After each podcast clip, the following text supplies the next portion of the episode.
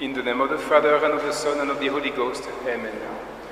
Dear brethren and dear friends, uh, today we celebrate a great saint, uh, a saint who is very well known to many people, both in France and in Ireland.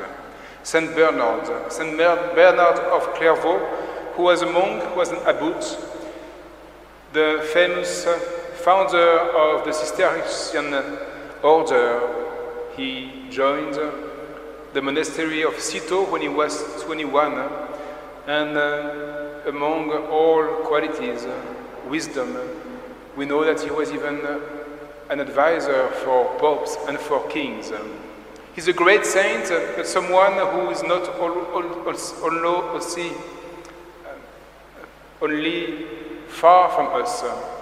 St. Bernard is very close to us. And close to us, I would say, even here tonight at the Sacred Heart Church, between a good number of Irish people and very few French people. There is a special relationship indeed between France and Ireland since uh,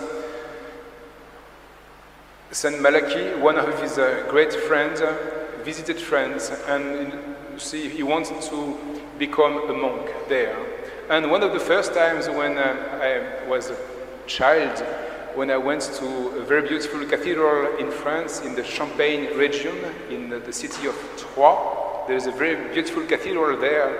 And um, next to the main altar, there are some relics. Thank God, some of the relics that have not been damaged or vandalized during the French Revolution. And among those ones, uh, there are some of uh, Saint Malachy, former Archbishop of Armagh, and Saint Bernard, uh, placed together, like praying together. Saint Malachy indeed visited Clairvaux. As I told you, he wanted to join the monastery, but he needed a special permission from the Pope. So he did not get this permission, but as a consequence, French monks then came to Ireland.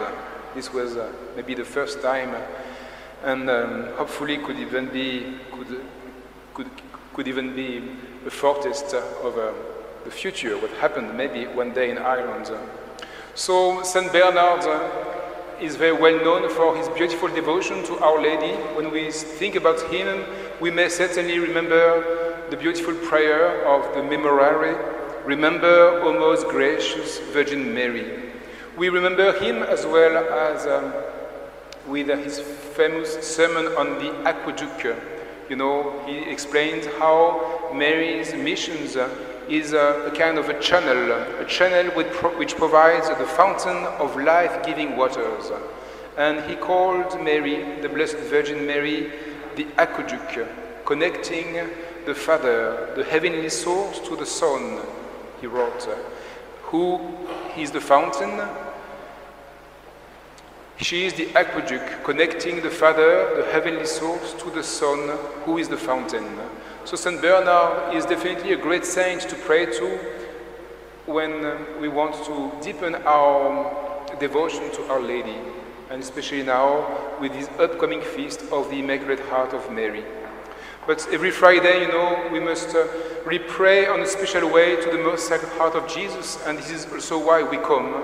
So tonight we can pray with him, with this great saint from the Middle Ages, who is not far from us, but really close to us.